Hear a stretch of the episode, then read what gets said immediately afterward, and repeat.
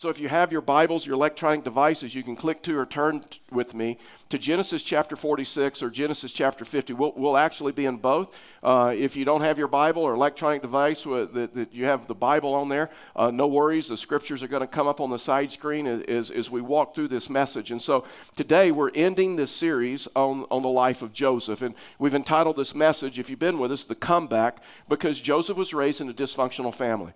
Joseph's fa- family was less than perfect. They had a lot of issues and, and they had a lot of trauma in their family. And as a result of that, Joseph was raised in a dysfunctional family. And so the good news to you and the good news to me is this is that, that we can overcome a dysfunctional family. That we can overcome a dysfunctional family and live out the plan and the dreams and the desires and the goals that God has for us. That we can we can we can overcome that. And Joseph is probably the best example in scripture of an individual that simply overcame a dysfunctional dysfunctional family and achieved everything that God had had for him. And so to, to, today, I want to talk to you about this, this issue of, of like, well, the title of the message is Defending the Title. In other words, a lot of times, and, and if you understand sports and, and some other things, you know this, right? A lot of times it's easier to get to the top than it is to stay on the top. There's something about once you've, you, you've achieved a level of success, once you've achieved a level of, of, of accomplishments, that if you're not careful, that, that, you can pull back. You can get lazy. You can, uh, you can not be as disciplined and you can get distracted. But there's something about when you're trying to get to the top that you're hungry and you're driven and you have these desires desires, and, and there's something about that. And so I want to talk to you this morning because it's all through Scripture about finishing well. I want to talk to you about this issue of just, just what it means to be faithful to God through every phase, to every phase of your life, like Joseph was. Uh, Paul talked about this in Timothy when Paul is, in the book of Timothy, when Paul, Paul is mentoring Timothy, Paul makes this statement to Timothy, and he says, he says, I, I have fought the good fight and I've finished the race. And he says, and he says, and I've I've kept the faith. I've just kept the faith. That was huge to Paul. When you look at Paul's writings, when you look at Paul's ministry, you realize being faithful to God through his entire life was important to him. Solomon in the Old Testament, Solomon in the Old Testament would say this. Remember, he was seen to be and known to be one of the wisest men of their time. And Solomon would say this It doesn't matter so much how you start out your life, what matters is how you end your life. In other words, just staying faithful to Him in every season of your life. And so, Dr. Jim Conway wrote a book recently called Man in Midlife Crisis, and he pointed out that when we're near the age of 40, there's a tendency to quit on some of the early ideas of life. In other words, people will bail out of a marriage between year 15 and 20, or, or people will get disillusioned with, with, with their jobs and, and a job that once gave them great passion and great energy and great encouragement. All of a sudden, something happens sometimes in midlife, and they become become bored with that job. They're not as passionate about that job. The job that they once loved, that they no, no longer love. Uh, that it's sometimes in the middle years that people even pull away from church, right? Uh, they saw church as a place to raise their kids and give their kids good influence. And then once their kids are raised and once their kids are out of the home, that there's this tendency to like pull back from, from worship and serving in ministries and all of those other things. I mean, when, when you and I, when you and I are at the center of our life, you will not lack something something to complain about, right? I mean, when you've lived enough of life and you're in the middle years of your life, there are plenty of things that we can point to and that we can complain about. And so today, I, I want to talk to you about this issue of finishing well. I want to talk to you about, about being faithful to God through every phase of your life and the way Joseph did it, because I think there's some principles here that are very important for us to grab hold of to understand. So the first principle is this if, if you're going to defend the title, if you're going to if you're going to stay faithful in every every season of your life, the first thing is like Joseph. Joseph remained faithful to his family. Joseph remained faithful to his family. And here's the crazy thing even when his family was hurtful, even when his family was messed up, even when his family was difficult, Joseph remained faithful to his dad, to his family. And they probably weren't the easiest, well, we know. They weren't the easiest to live with. They weren't the easiest to love. Fact is, we know that they made, they made life kind of difficult for, for Joseph. I mean, and so we pick up the story. It'd been, it'd been 20 years since Joseph had last seen his dad. Remember, his brothers tried to kill him. He went to check on his brothers, and the brothers tried to kill him. They decided not to kill him. They leave him in a pit. They sell him into slavery. They went back and they told dad that Joseph is dad uh, is dead, and then through a series of events that they come in contact with Joseph. We'll look at that. And so Joseph and his dad had not seen each other for 20 years. Dad believed that Joseph was dead. Joseph was always wondered what happened to dad. And so we pick up the story in Genesis chapter 46, and, and here's what it says. He said, He had sent Judah ahead of him to, Jodah, to Joseph to show the, the way before him in Goshen. And they came into the land of Goshen.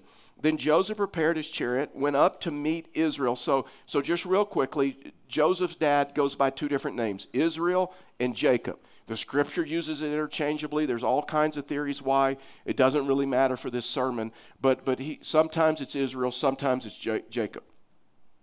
Then Joseph prepared his chariot, went up to meet Israel, his father, in Goshen. He presented himself to him and fell on his neck and wept on his neck a good while. That's just Old Testament poetic language helping us to understand this is a tender moment, helping us to understand that they both, they, they, Jacob is meeting his son for the very first time after 20 years, after learning that he thought he was dead and he wasn't. And so it's, it's emotional. It is emotional. And then Israel said to Joseph, Now let me die, since I've seen your face and know that you are still alive. So this is a real tender moment, but it's also, if you put yourself in Joseph's shoes, it's, and there's a, there's a real cultural difference now between Joseph and, and his family. I mean, the, the, last 10 years, you look at Joseph, and, and he's come, become the number two man in Egypt, the most powerful nation in the world. He's like vice president to Pharaoh. He's like the vice president of Egypt, if you will. I mean, he's, he's educated, he has culture, he is important, he's wealthy, he's influential, he's Egyptian, he lives in, in Egypt, he has an Egyptian wife, he has an Egyptian child. And so you look at Joseph and you realize that, that Joseph is much different now than his family. I mean, things have like really changed. And so there's this, there's this, this chasm, there's this cultural difference now between Joseph and, and between his family. And so when you, when you start looking at this, you realize that this could have been awkward for Joseph, that his family now is like coming to live with him. And so when you look at jo- Jacob, his dad, Jacob, Jacob was part of a despised race. And so just a little bit about this culturally, the Egyptians hated the Hebrews. I mean, hated the Hebrews.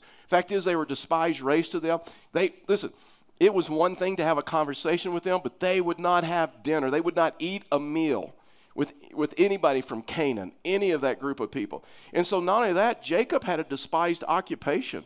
I mean, he was a shepherd. See, for, for Egyptians, that was like a detestable um, occupation for them. Uh, they, they looked down on shepherds. They didn't like shepherds. They hated shepherds. And so it was like, it was like a, a despi- not only a despised race, but a despised occupation. And, and so now you're looking at this issue, and how is Joseph going to handle his family with his wealthy friends? How is Joseph going to handle his family with his wealthy friends, his educated friends, his influential friends? And and, and, and not only that, Jacob's father seemed to be a little bit of a, he was a whiner.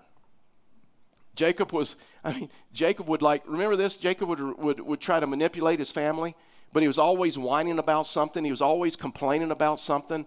And so he, he was a whiner. And so one of the things that Jacob would do to, con- to control his family emotionally and to manipulate them, he was always talking about dying.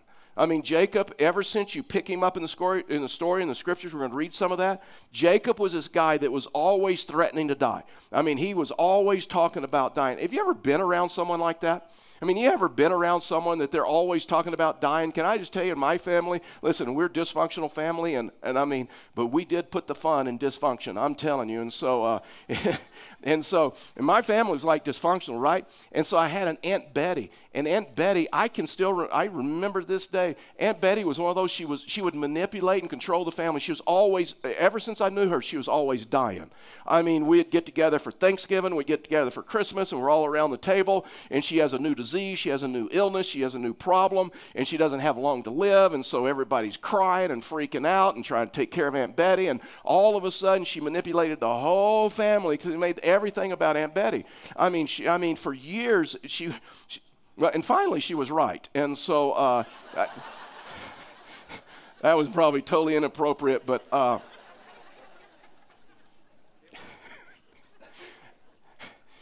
I love my Aunt Betty. She's the one that let me. Anyway, we just, anyway, we'll just move on. But anyway, she sooner or later you're right. Okay, let's just move on.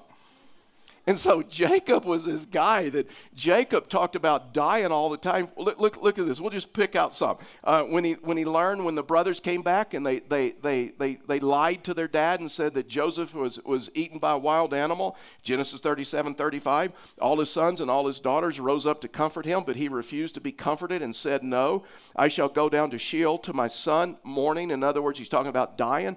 This, Thus his father wept for him. And I love this, it's in the parentheses. This is going to be the death of him. I mean, he always talked about this issue of dying. When the brothers had gone to Pharaoh to ask for grain, and then they didn't know it was their brother Joseph, but they, they, they met with the vice president. They met with Joseph. And Joseph said, You go get Benjamin. You bring Benjamin back to me. I want to see my, my, my brother. Go get him. And so they go back and tell, watch this in Genesis 42 38 that they had with Jacob. But he said, My, sh- my son shall not go down with you for his brother is dead, and he is the only one left. If harm should happen to him on the journey that you are to make, you would bring my gray hairs with sorrow to Sheol. In other words, guess what? You're going to be the death of me. Listen, he manipulated his family by this talk of death constantly, saying, You're going to kill me. Do you not know what you're doing to me? You do not know how hard you're making life on me. You're just, and he, instead of a healthy family, instead of simply saying, You know what? I, I don't want Benjamin to go. I just don't want him to go, guys. I mean, I no, you're not going to take. See, he could have died in a healthy family. Healthy families, it's, it's okay to talk about the issues. It's okay to say no. But but Jacob manipulated the family with this issue. Says, I can't let you take Benjamin. You know why? Because it will kill me. I mean, it, it will be the death of me. And then the brothers tell their, their dad that, like, Joseph is alive. And then Genesis 45, 28, here's his reaction. So, in Israel said, it is enough. Joseph, my son, is still alive. I will go see him before I die. Just get me, you know what, you know, guys, we got, we got to be in a hurry about this because, man, it could be tomorrow. You need to get me there soon. And you know what it'd be? Real quickly, it's going to be another 17 years before Jacob dies. But Jacob is like using this issue of death. He's using this issue to manipulate and to control the family. Uh, Genesis chapter chapter 46 verse 30. I mean, he is obsessed with this. And and and. Uh, and, and, he, and he, he meets Joseph, and he says, he says, verse 30, and Israel said to Joseph, says, Now let me die, since I've seen your face, and know that you're still alive. I mean, you realize he's just, he's obsessed with in Genesis chapter 48, um, 17 years after this all of a sudden jacob finally he finally gets it right and he's really going to die this time. And in genesis 48 21 then israel said to joseph behold i'm about to die but god be with you and will bring you again to the land of, of, of your fathers. In other words this here's the lesson for us. Don't talk yourself into the grave.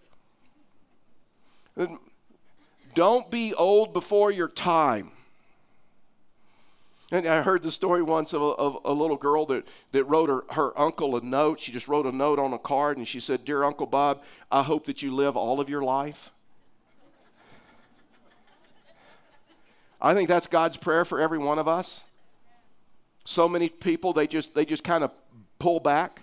They just kind of bail out early in life because, they, because, listen, age is just a number, right? Man, live all of your life. Man, if you're still on this earth, if you're still breathing, if you still got, got a heartbeat, God still has a plan for your life. And learn to live all of your life with passion. See, this is the problem with, with Jacob, but this is not this is not the problem with Joseph.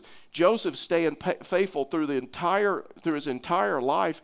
And so, man, when, when you're alive, man, live life and live life to the fullest. That's why in Fellowship of the Rockies, we're going to continue to risk. We're going to continue to, to, to, to, do things that nobody else is doing, like taking, taking a church service in behind bars into the Pueblo County Jail. We're going to continue to do things like that because God still has a plan for our life and He still has a plan for our church's life.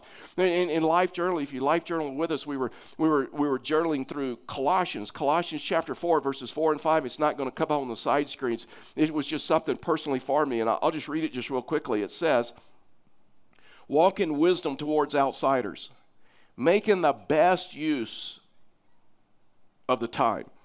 Let your speech, man, let your speech always be gracious, seasoned with salt, so that you may know you ought to answer each person In other words, this issue, when you walk through life, man, understand. See, see, Joseph could do this. He understood how to make the best use of his time, how to make the best use of every opportunity. And when you look at this, and we're going to journey through his life as we end this series, his speech was always seasoned with salt. It was always gracious. And, and you know this as believers, we're the salt of the earth, right? Uh, that we, we, add, we, we should add seasoning. And so I love salt, and I think salt is a good thing on, on, on food, and it can add seasoning. But you know what? Too much salt can be damaging, right? And so a lot of believers, I mean, you just don't season with salt. I mean, you take the whole bucket of salt and just dump it over somebody's head and it like destroys them with, with and, and, and so joseph understood this issue of what it means to be gracious even to a difficult family. In genesis 46 28 it tells us that, that joseph like goes out to meet his dad. Now this is crazy.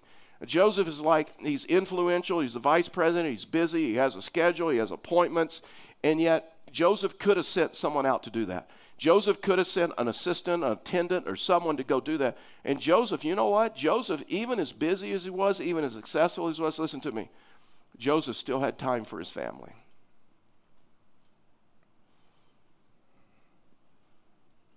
Joseph never got too busy for his family. Even though they were hurtful at times, even though they were difficult times. Man, when he greeted his dad, he expressed compassion and he like throws his arms around him, and there's this emotional meeting. And listen, Joseph was that guy that wherever he was, everybody knew. I mean, he was influential. He had a position, and everybody knew, and everybody watched him. And Joseph knew, you know, he didn't care.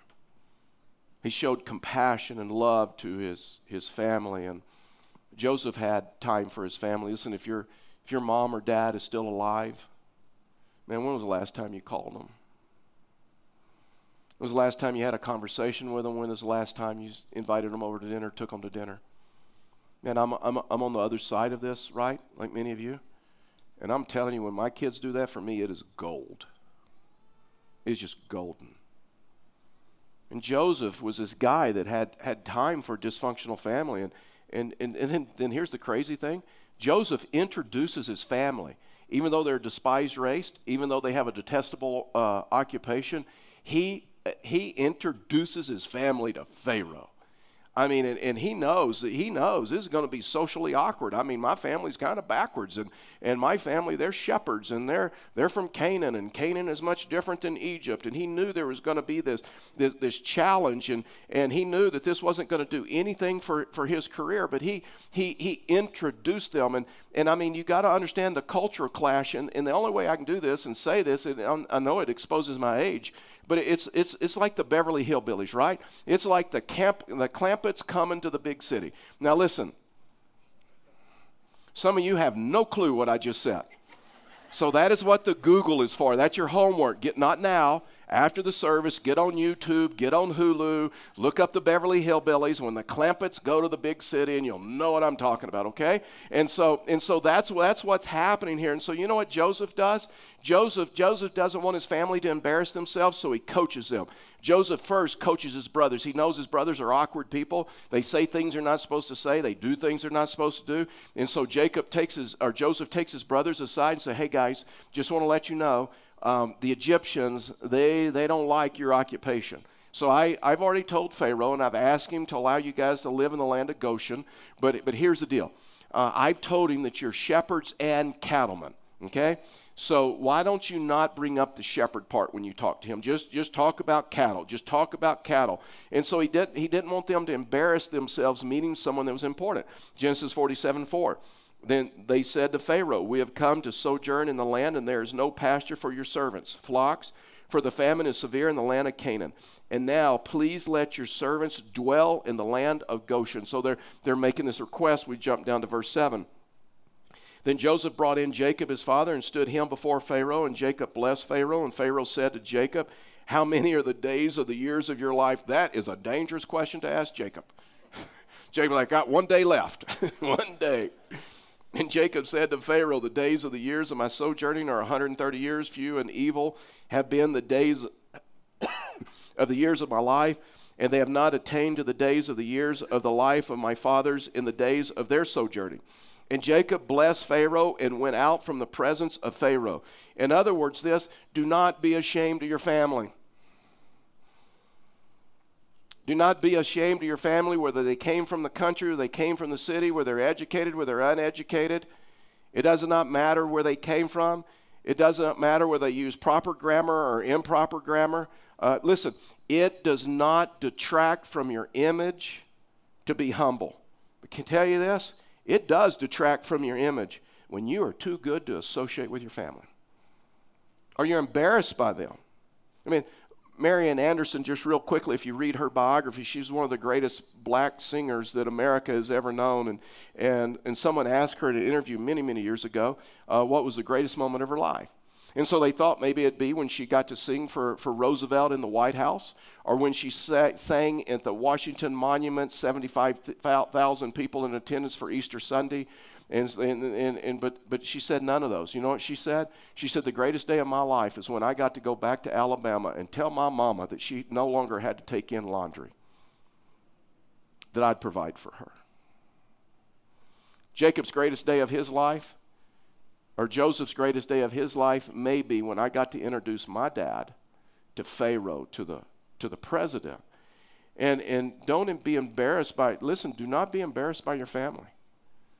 And Joseph, listen, Joseph understood what it means to be gracious, what it means to be gracious in speech. The, the second thing is this, is Joseph was faithful to God's plan for his life. Joseph was faithful for God's plan for his life. Joseph, Joseph stayed faithful to God all the way through his life, even after he, he achieved success. And many times that's when many of us struggle. Is not on the way up, but it's when we get success. And frequently, frequently when people reach some sort of success, that's when they kind of get uh, lack discipline and, and they stray and some of those other things. But, but when you look at Joseph's life, Joseph's life, he continued pressing into God through every season of his life. Even, listen, at a very, a very early age, he hit the season, uh, the ceiling in his political, in, in, his career. In other words, he became the number two guy in, in, in Egypt, the, the vice president of, of Egypt. And so he could never get the number one job. He could never become Pharaoh because he wasn't an Egyptian. He wasn't in the royal family. And so he knew he hit the ceiling, but he kept pressing. He, he performed his ability, his task to the very best of his ability. Genesis 47 13, it says, Now there's no food in all the land. For the famine was severe, so that the land of Egypt and the land of Canaan languished by reason of famine. And Joseph gathered up all the money that was found in the land of Egypt and in the land of Canaan in exchange for the grain that they had bought. And Joseph brought the money into Pharaoh's house. In other words, Joseph is making Pharaoh like mega rich. Fact is, it's an interesting study, and we don't have time for that. But prior to Joseph, Egypt was a third rate country. After seven, eight years of Joseph's leadership, it was now the most powerful nation in the world in their area. And so the famine got, got so severe that, severe that people started selling their land for food. And, and so, ver, verse 23 Then Joseph said to the people, Behold, I have this day uh, bought you and your land uh, for Pharaoh. Now here is seed for you, and you shall sow the land.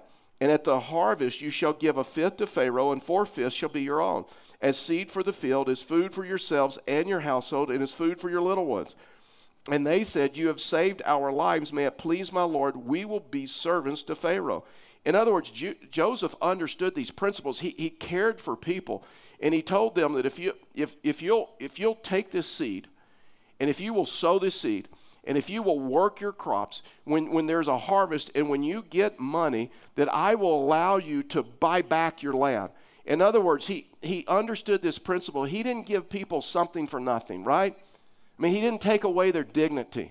He gave them the ability to get their land back and save their digni- dignity. Joseph's plan for caring for, for people who are poor, in many respects, is much more superior to our plan today because oftentimes we give people something for, for nothing and we rob them.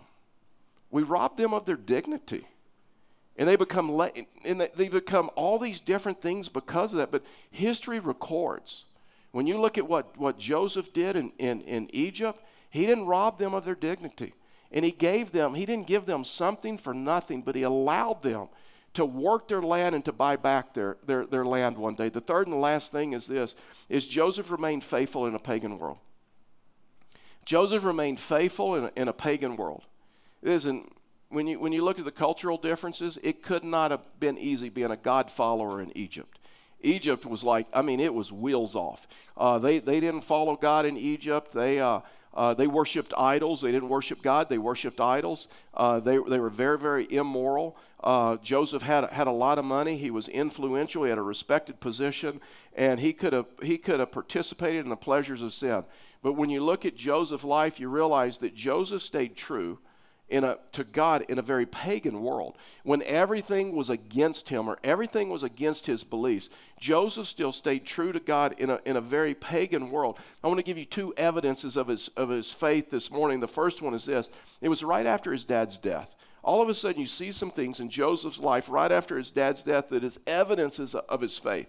Genesis 50 15 says, When Joseph's brothers saw that their father was dead, they said, It may be that Joseph will hate us and pay us back for the, all the evil we did to him. Now, now, a little bit about the story, just real quickly. 17 years prior to this, remember, Joseph forgave his brothers. You meant to do he, evil to me, you meant to harm me. God meant it for good. As a result of that, I forgive you. 17 years ago, Joseph forgives his brothers. And then for 17 years, he's been living it out. For 17 years, he's been fighting for his family. He's been speaking graciously to them. He gave them land, he gave them cattle, uh, he is meeting their monetary needs. And now, all of a sudden, they're worried that guess what?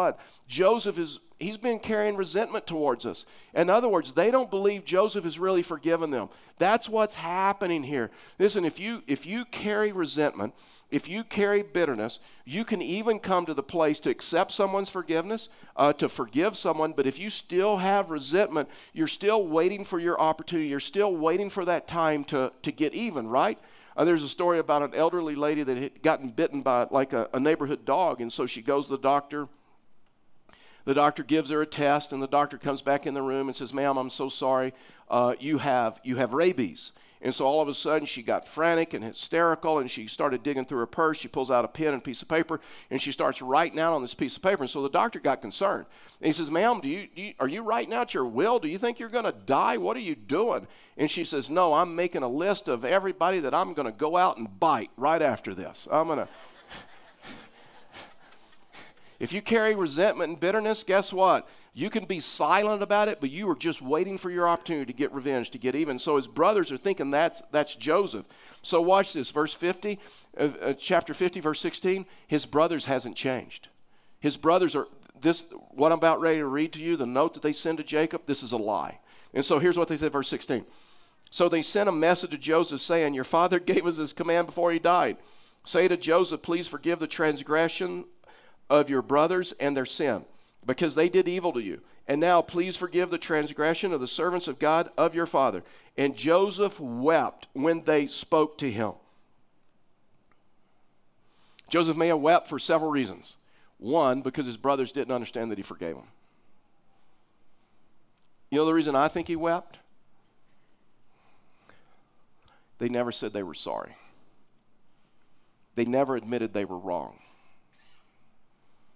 the hardest person for you to forgive, just telling you, and you know this if you've had to walk through this, the hardest person for you to forgive is the person that believes they've done nothing wrong. The person that believes you lost your mind. They haven't done anything hurtful, they haven't done anything mean, they haven't done anything wrong. And no matter what you say, see, that was his, bro- his, his brothers 17 years after this, after all Joseph has done, they still haven't said, Joseph, we were wrong. Joseph, we, we were wrong. And because of that, their brothers, they could not understand that Joseph had forgiven them. Watch this, we'll just keep going, verse 19. But Joseph said to them, Do not fear, for I, am I in the place of God? As for you, you meant evil against me, but God meant it for good to bring about the many people that should be kept alive as they are today. So do not fear. I will provide for you and your little ones. Thus, he, he's the one that comforted them. He's the one that spoke kindly to them. And, and G- Joseph told them, says, I, I just, man, I just want you to know, I, I, I forgave you. I forgave you 17 years ago. I, and I've been providing for you. And so let's, let's don't be too hard on the brothers about it's hard for them to accept the, the forgiveness of Joseph because don't we sometimes do that with God? Don't we sometimes do that with God? We accept Christ, He promises to forgive us our sins, to take our sins and put, us, put them behind His back, never to look on them again, not to treat us as our sins deserves. We know all those scriptures. But is it? And, and we may understand that. And God begins to provide for us and bless us and some other things. But then all of a sudden, either self or Satan brings up an incident or something that we did, a sin of the past. And all of a sudden, we begin wondering God, did you really forgive me? God, am I really totally and completely forgiven? So sometimes we're, we're just like the brothers that if we're not careful, we can go through that same thing. But the second evidence of his faith is right before Joseph died. Uh, Genesis chapter 50, verse 24. And Joseph said to his brothers, I'm about to die, but God will visit you and bring you up out of the, this land to the land that he swore to Abraham, to Isaac, and to Jacob. Thus Joseph made the sons of Israel swear, God will surely visit you, and you shall carry up my bones from here. And so J- Joseph had lived 93 years in Egypt, and when he died, he wanted to be taken back to Canaan. There's all kinds of reasons for that that we do not have time for this morning. But, but it, it was because he, he remembered. He remembered a promise. He remembered that something God had told him that he should be buried back in Canaan. And Joseph, Joseph remained faithful to God all the way to the end. I mean, when you look at Joseph's life, Joseph, uh, God was with Joseph when he was in Potiphar's house, and he gave him success. And, and God was with, with him, Joseph, when he was in prison, and he gave him success. And God was with him when he stood before Pharaoh and again gave him favor and gave him success. And, and now, at the end of his life, he's still staying faithful to God. Genesis 50 26. So Joseph died, being 110 years old. And they embalmed him and they put him in a coffin in Egypt. And 400 years later, in Exodus chapters 13, you can read it for himself, that they took his bones back. And he was buried in in Canaan. Joseph stayed faithful to God his entire life. What was his secret? I, I think his secret was this. He, he, just, he just understood the power of what it means to follow God. This last week, I've told you some of the stories, but with Brittany and the adoption and, and, and us watching grandkids. And, and so when grandkids are, are young, it's amazing how when things get out of control, uh, just give them a flashlight. You know, I mean, it's amazing. A flashlight can entertain a kid. Just a couple of rules: don't sh- you know, don't shine the light in your brother's sister's eyes, and for sure, don't shine the light in my eyes. And we'll and we'll be like, okay. And so they, they the boys developed this game, and it was amazing to see. But they developed this game to where they turned out all the lights in the living room, and they would take that flashlight and they would hold it like this, so that there was a circle, you know, of light below them and then they're running around the living room saying, uh, Walk in the light, walk in the light, walk in the light. And if they ever touched the darkness, they died and they fell over and they died. And so, uh, so that was the game, right? But I didn't care because you know what? It just kept them busy and they're not getting hurt, and I'm not going to get in trouble with the parents. And so, uh, and I, I, I'm watching that and says, you know what? How important that is for us because it takes intentionality, it takes focus. And just like they stared at the ground, walk in the light, walk in the light, walk in the light. Sometimes that's what we have to remember ourselves, remind ourselves of. Just walk in the light. Just walk in the light. Just walk in the light. And stay faithful to Him through your entire life. Would you bow your heads with me and, and close your eyes?